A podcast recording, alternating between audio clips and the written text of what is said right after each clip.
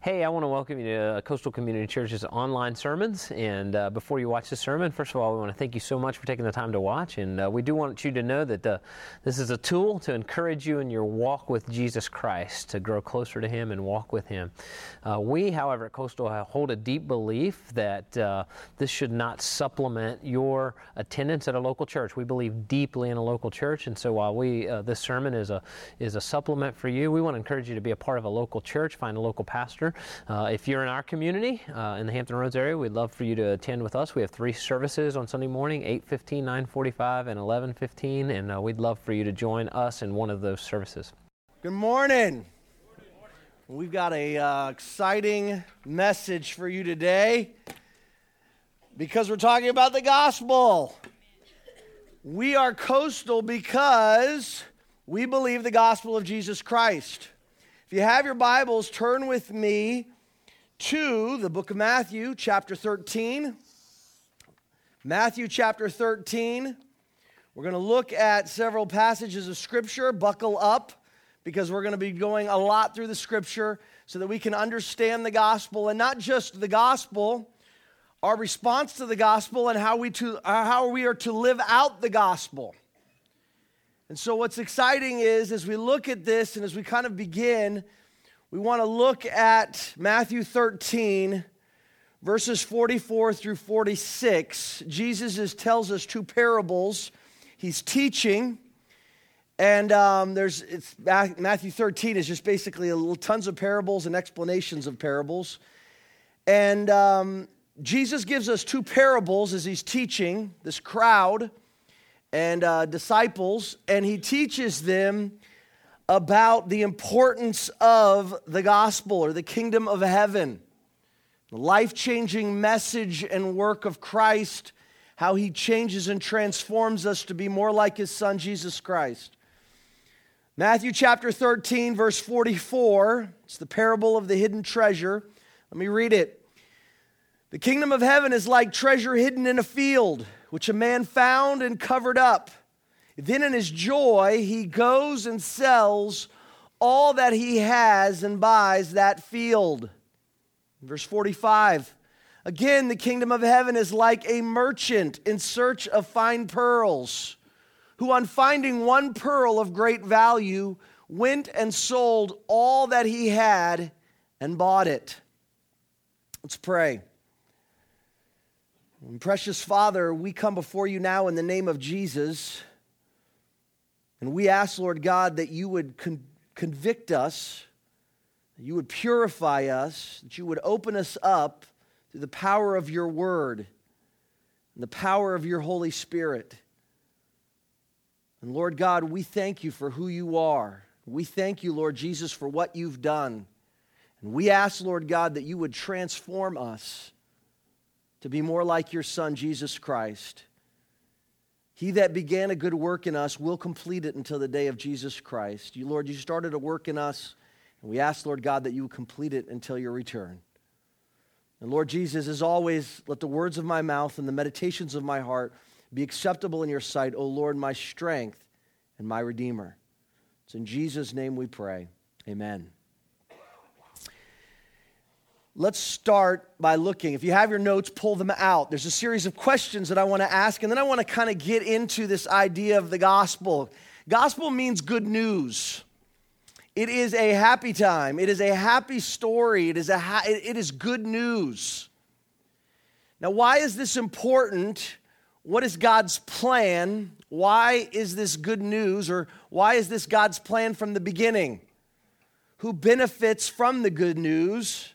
How do we get the good news and what do we do with it? And the, does the good news stop being good news once I have it? See, because here's the deal. When you give your life to Jesus Christ, when I first gave my life to Jesus Christ, I was expecting this just incredible transformation and that my life would totally be different. And I would just be like, oh, this is amazing. And the sky would be bluer and the grass would be greener. And because what did the pastor say? What did the preacher say? He said, Give your life to Jesus Christ and he will radically change your life. And you think, wow, I want love. I want joy. I want peace. I want everything in 3D. I want everything in color. And all of a sudden, you give your life to Christ, and what happens? Hardship sometimes. And you're like, man, that preacher lied. Difficulty. This isn't as easy as I thought. Conviction when I sin. I used to be able to sin and not feel any conviction. Now I feel guilty about doing wrong. All of a sudden, there's this transfer, there's a transformation that's taking place, and all of a sudden you're like, wow, there's a battle that takes place within my soul. And here's the beauty of it the beauty of it is this is not new. Let's go all the way back to the garden. Now, does anybody know who wrote Genesis? Moses. Moses wrote Genesis. And Moses had an interesting insight as he's writing the first five books of the Old Testament. And then this creation account, Moses describes the creation account as if someone were building a temple to a god. Now, you need to understand this. Now, Moses understood Egyptian practices and, and pagan worship. And what they would do is they would build a temple to the God that they were worshiping and they would make it extremely ornate to de- reflect the goodness and greatness of this God or this deity that they were worshiping. And so Moses uses the same language in Genesis 1 and 2 and 3. And he describes how each day there was this incredible, beautiful temple that was being built called planet Earth. And and everyone on the like eastern eastern scholars don't debate this and eastern people that understand this and understand temple worship they understand that at the very end of building this temple ornate to reflect this deity what do they stick in the very middle of the temple? They stick a deity an image a carved image of that deity in the middle of the temple to reflect to look like to be exactly like the deity in whom they're worshiping. Okay? So I know some of your brains are going, it's eight, it's man, it's 8:30 in the morning. What's a pastor doing? Here's the deal. This is important for us to understand because God created us, Adam and Eve, God created us in the image of God. And we are God's image bearers. So God creates this beautiful temple planet Earth. All of it reflects the greatness and beauty of our God. Romans 1 says that when you look up into the heavens, you could see the greatness and beauty of God because it reflects God's handiwork. The glory of God, the heavens reveal his handiwork and who he is. And then what does he do is the defining, the, the, the defining crescendo of this temple, planet Earth, he puts in the middle of the temple us created in his image to reflect him, to reflect the beauty and greatness of God. See, here, hear this, understand this. That's why there's eternal themes within us that resonate. That's why there's certain movies that reflect these, these themes in life, and all of us, all humankind, resonates with these themes. Themes like redemption and that's what Star Wars is all about the fall and redemption of Darth Vader. Redemption resonates with us. What else resonates? Forgiveness. Themes like forgiveness. Against unbelievable odds, forgiveness. These are themes that resonate with us, not just us as Christians, but people that don't know Christ or don't even believe in God. These themes resonate with them and they stir something within them. Because why? We were created in the image of God to reflect God. That was how we were created. Things like resurrection, like coming back from the dead, or something that life everlasting, this idea of immortality, superhuman greatness. That's what all the superhero movies are about, is living beyond yourself, something greater. These are themes transformation, courage, humility, love. It's Valentine's Day. Love. Did you guys, guys, it's Valentine's Day. Just give you guys a heads up. Make sure you, on the way home, stop by Kroger, pick up some flowers for like 80 bucks. It's this idea that all of these eternal themes are because we were created in the image of God. And so our souls resonate with these things because that's how God created us.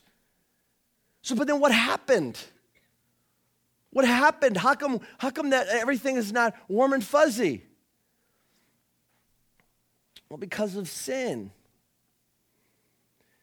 Because of sin. See, God has imprinted eternity in our hearts, created us in his image, Genesis 1 26 and 27. But Adam and Eve, man's representative and woman's representative, disobeyed God and sinned into the world. C.S. Lewis said this He said, When sin entered the world, the world was completely bent.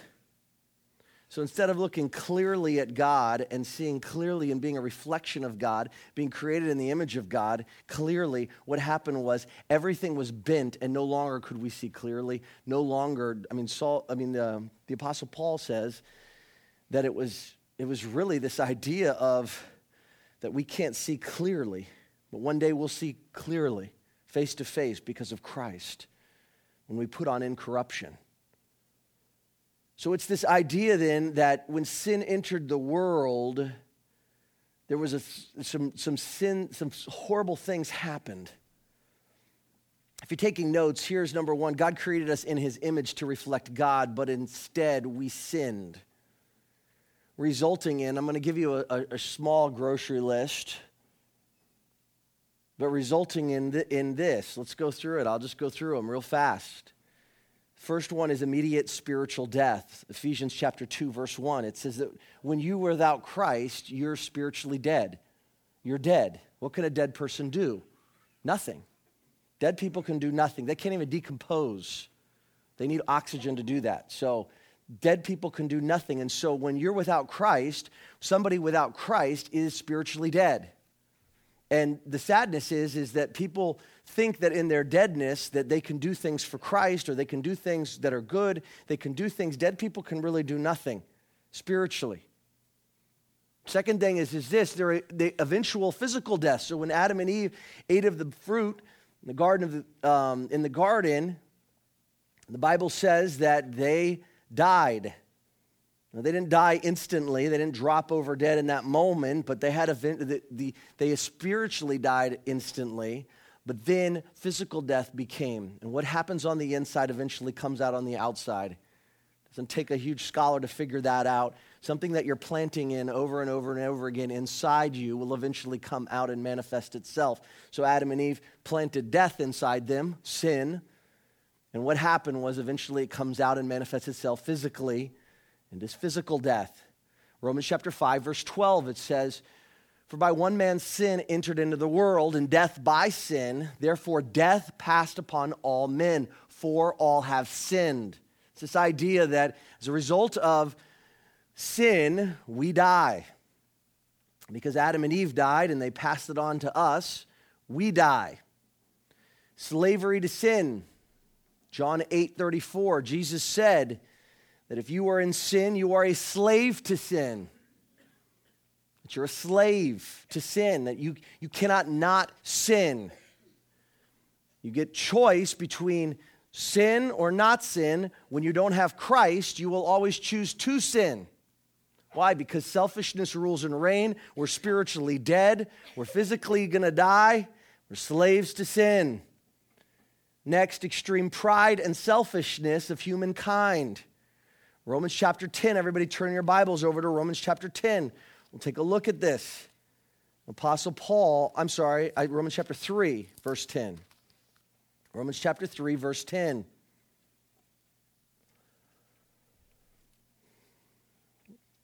The Apostle Paul writes, he says, As it is written, there is none righteous, no, not one. No one understands. Verse 11, no one seeks for God. All have turned aside together, they have become worthless. No one does good, not even one. Their throats are an open grave. They use their tongues to deceive. The venom of asps or snakes is under their lips. Their mouth is full of curses and bitterness. Their feet are swift to shed blood. In their paths are ruin and misery, In the way of peace they have not known. There is no fear of God before their eyes.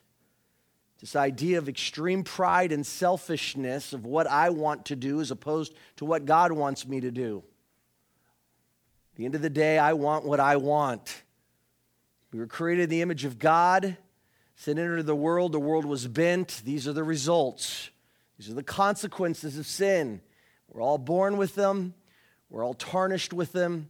Next thing is evil, or absolute evil.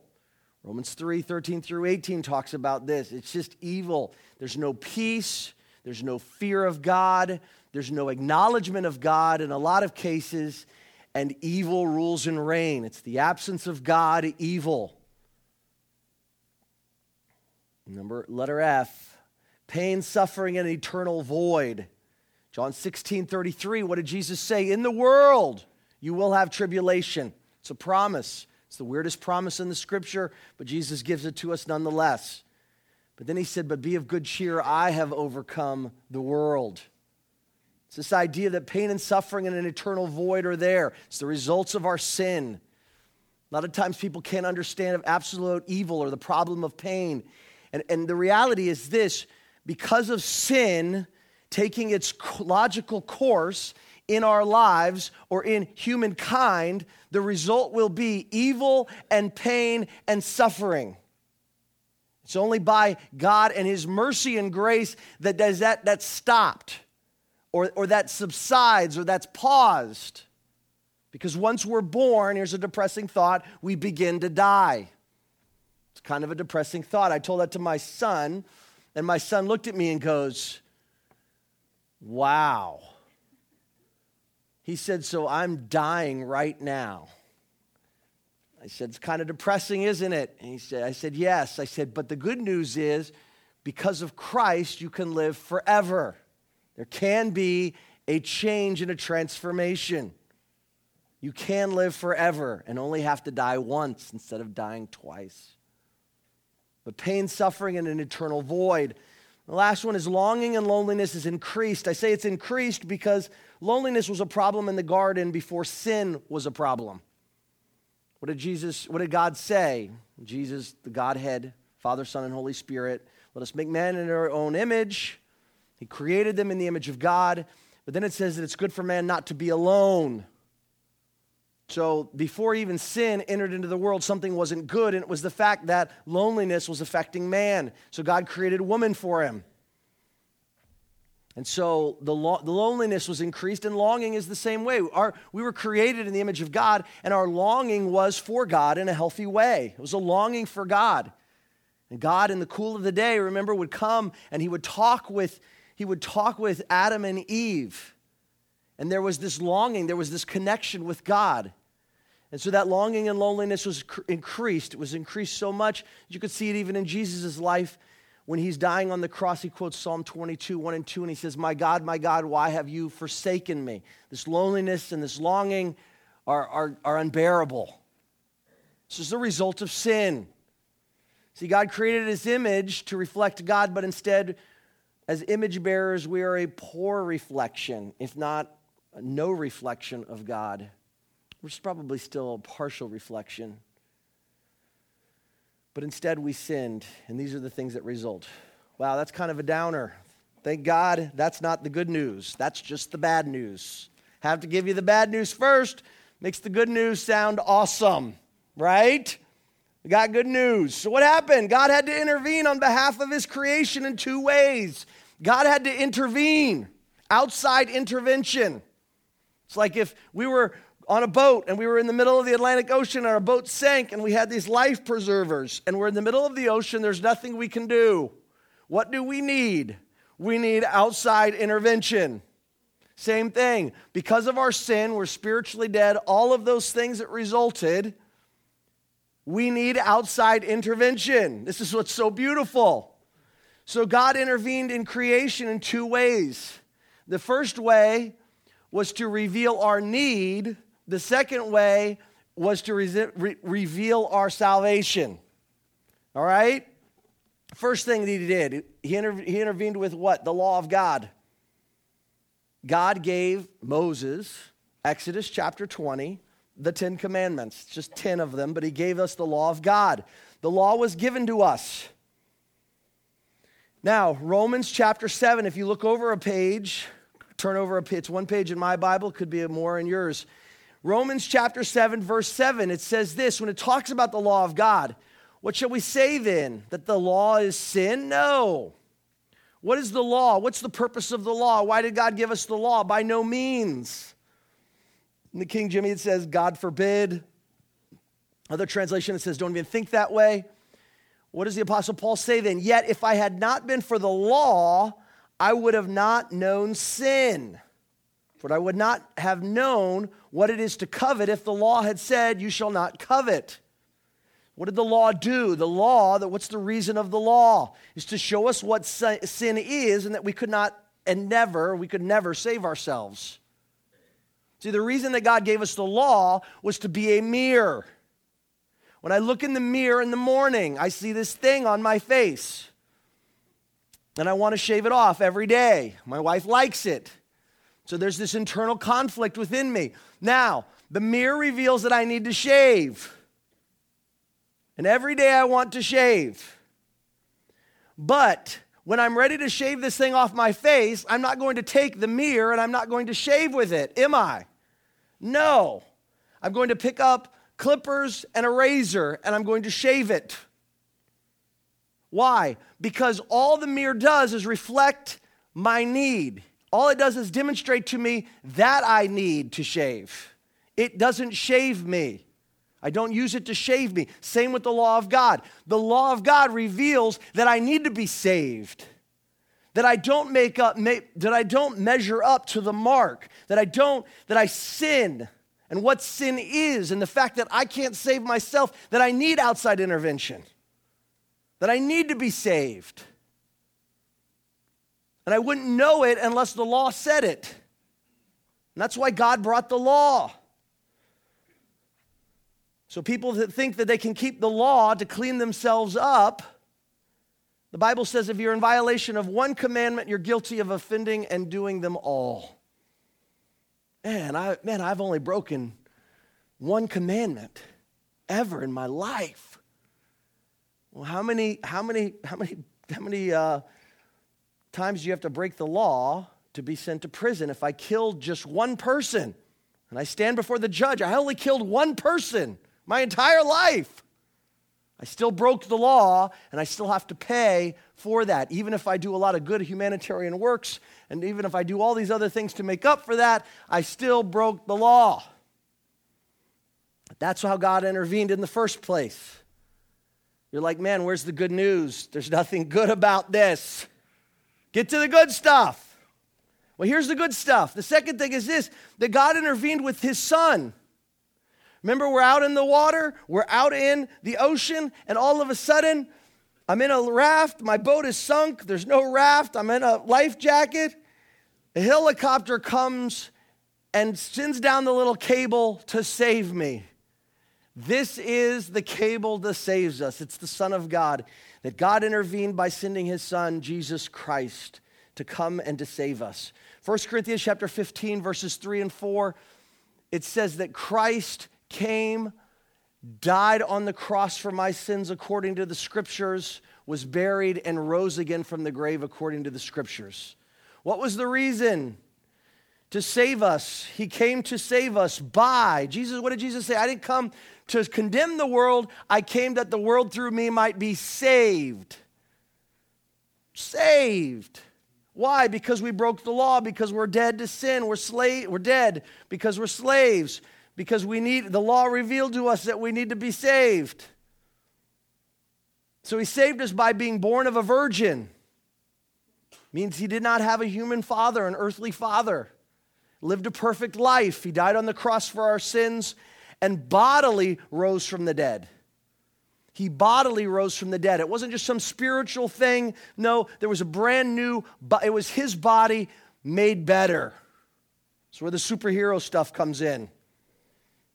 Jesus got a new body, his old body was transformed. He bodily rose from the dead. This is the great news. The great news of who Christ is, what he did. And now, let her see what Jesus Christ extends to us. I'm going to blow through this quickly. There's nine things that he extends to us. There's a lot more, but I just want to go through it quickly. The first one, he extends to us eternal life. Someone would say, This is kind of narrow. Listen, it's the most fair system. It's not based upon your race, it's not based upon your color, it's not based upon your creed, it's not based upon how many good works or bad works you do. Salvation and eternal life is reserved for those of what they do with Jesus Christ and Jesus Christ alone, period. It's the most fair system. It's not narrow, it's fair. Think about it that way. I love it when people go, man, that sounds pretty narrow. And my response is this Isn't it wonderful? Because if I'm poor, I can still receive Christ. If I'm rich, I can still receive Christ. If I'm black, I can still receive Christ. If I'm white, I can still receive Christ. There's hope for everybody. Eternal life, salvation. I can't go through all of these verses, but I encourage you to go back and read these verses. Jesus Christ extends to us eternal life, salvation. Number three, payment for our sins. I love 2 Corinthians 5.21. It talks about he that knew no sin became sin for us that we might be the righteousness of God. And Christ paid for our sins with his life. Forgiveness, redemption, transformation. Why do these things resonate with us as humans? Because we were created in the image of God and we lost these things and we've been trying to get them back. And Christ, through Christ, God offers them to us. Transformation, God's love. For God so loved the world that he gave his only begotten Son, that whosoever believes in him should not perish but have everlasting life. Romans 5 8. But God demonstrated his love towards us in this while we were still sinners, Christ died for us. While we were still dead, that means there was nothing we could do for this. While we were still, go through the list, enslaved to sin, to suffer from physical death, in extreme pride and selfishness, evil, pain and suffering and have an eternal void, a longing and loneliness. Christ died for us. Isn't that wonderful? This is good news. This is the part where you smile and go, Yeah, that's good. That's good. It's this idea. number eight, the representation to God. We have God, Christ, now represents us before God and says, This is mine. This one is mine. He received, believed, and received and repented of his sins, and he's mine. We don't have to represent ourselves. I don't know if you've ever gone to court without a lawyer. I had a friend that did that. Yeah, he got the maximum of everything. I was like, bad idea. And I told him, I said, lawyer up, man, even if that doesn't matter. And I'm like, just, just, just do it. He's like, no, man, I got this. he didn't paid dearly. We have Christ when we stand before the supreme judge. Last one, number nine, comfort. He gives us comfort. I will never leave you or forsake you. You're mine. I will never leave you or forsake you. You're mine. Christ comes and gives us that, that, that, that all that we've been longing for. Maybe this is a really bad day for you. Valentine's Day stinks. You don't have a Valentine or for whatever reason. Let me share something with you. Christ makes up the difference. And we as the church, God has commissioned us as the church to make up the difference. If you need someone to go out to lunch with afterwards, my wife and I would love to take you. What a great day. Why? Because we get to celebrate Christ each and every day and what he did on the cross and how he gloriously rose from the dead. And because he's changed us, therefore we have comfort. We have peace. There's so many more things, but I just gave nine. So here's the, here it is. Here's the, here's the end. God sustains those who have believed and received Christ. Believed and received. So, what do we do now to have this good news? Pastor Sean talked about it last week. I'm going to talk about it again this week. We believe the gospel of Jesus Christ, and here's the gospel. Now that we've understand what the gospel is is that Jesus Christ died on the cross for our sins, rose again from the grave. What do we must do? What must I do to be saved? Here's the beauty, and this is for us this morning. If you are here and you've never received Jesus Christ, this is it. This is the good stuff. This is what can be, this is going to radically change your life. to make you more like Jesus Christ, to receive eternal life, salvation, payment for sins, forgiveness, redemption, all the things you've been longing for. What do we have to do? We have to repent of our sins. We have to repent of our sins, believe and receive Jesus Christ as Lord and Savior of our life. What's the repentance for? What is that? Let me explain it to you this way. I have a one year old son. He poops a lot, a lot. He fills his diaper a lot. And when he fills his diaper, he's uncomfortable and he doesn't like it, but he doesn't know what to do about it.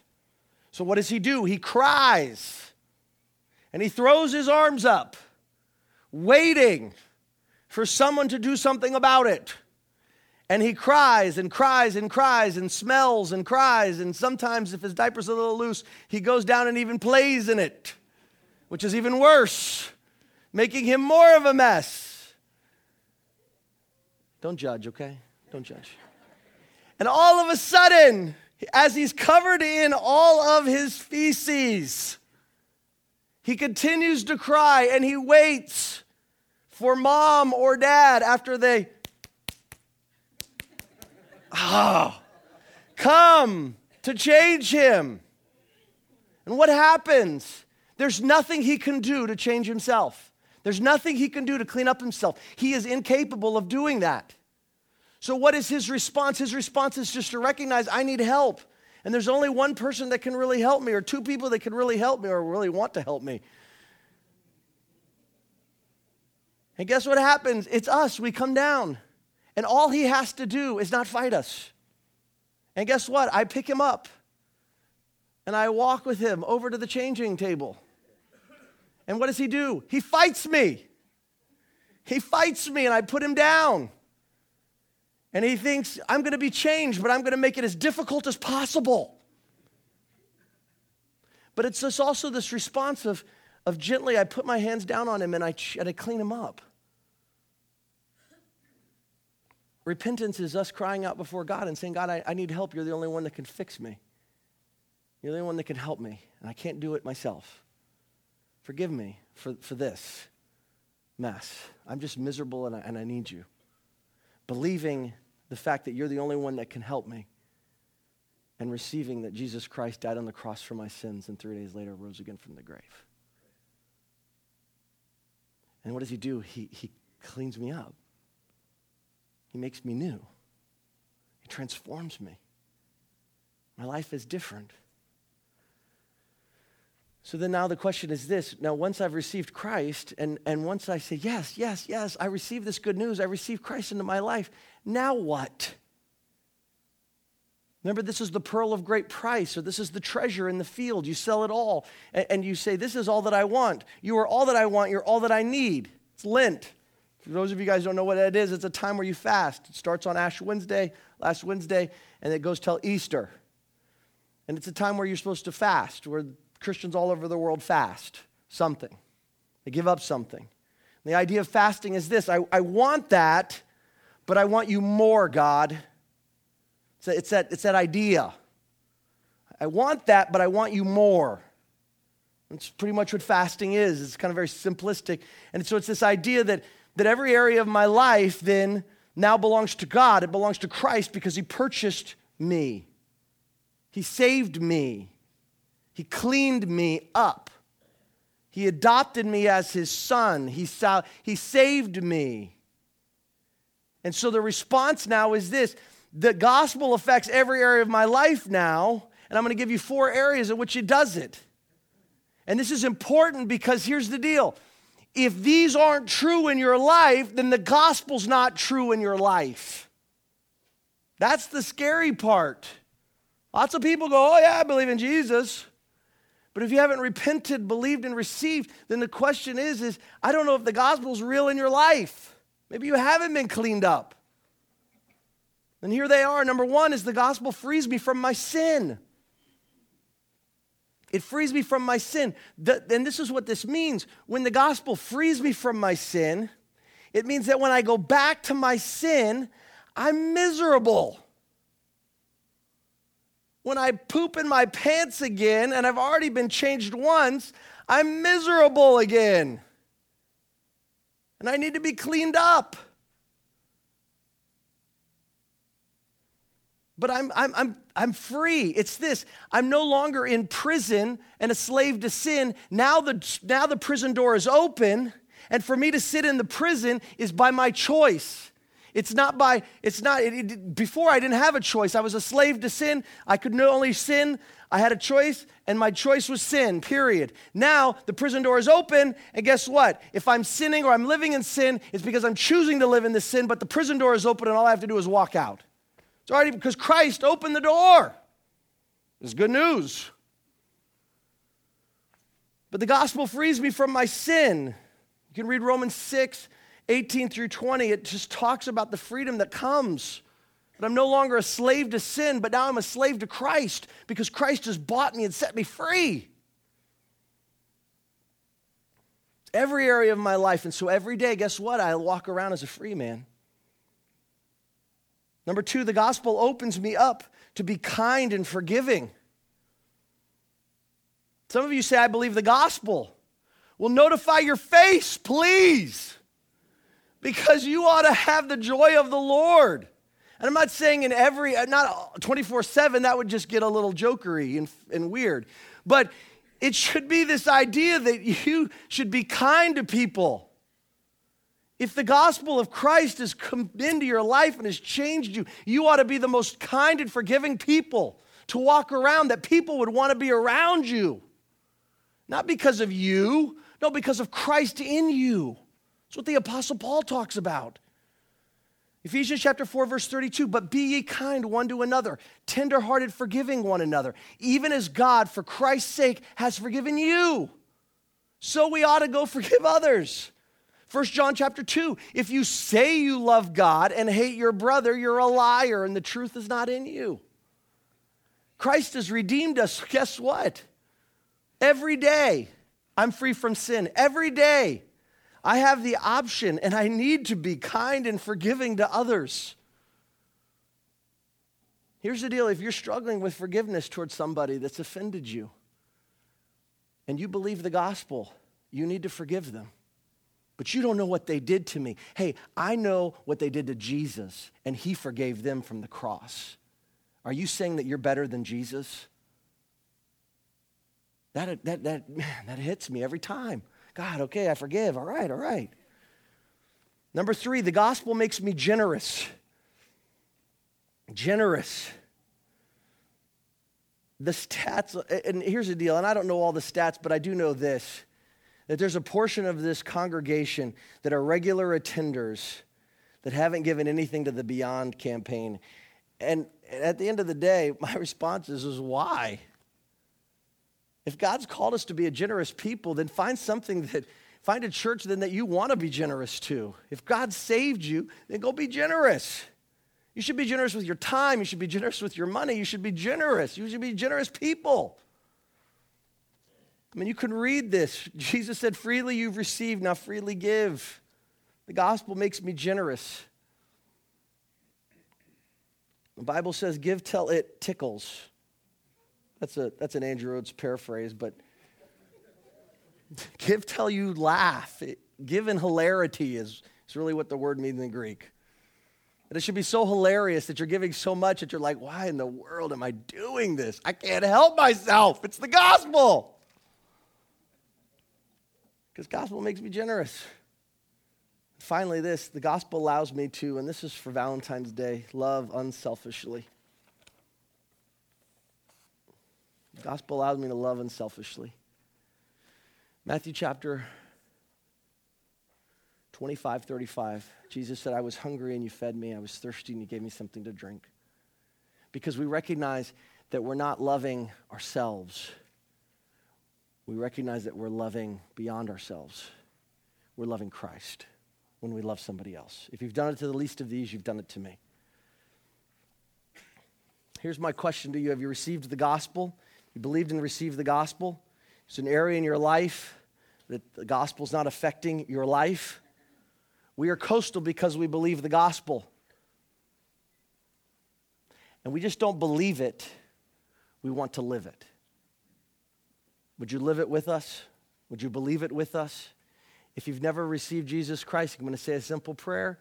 You pray and receive Jesus, repent, believe, and receive Jesus Christ in this moment. And the Bible says that Christ will come in and change you. We're going to take an offering and be dismissed for us to be able to live out the gospel. Let's pray. Father, thank you for these men and women. I pray, Lord God, we would not be hearers of the word only, but we would be doers.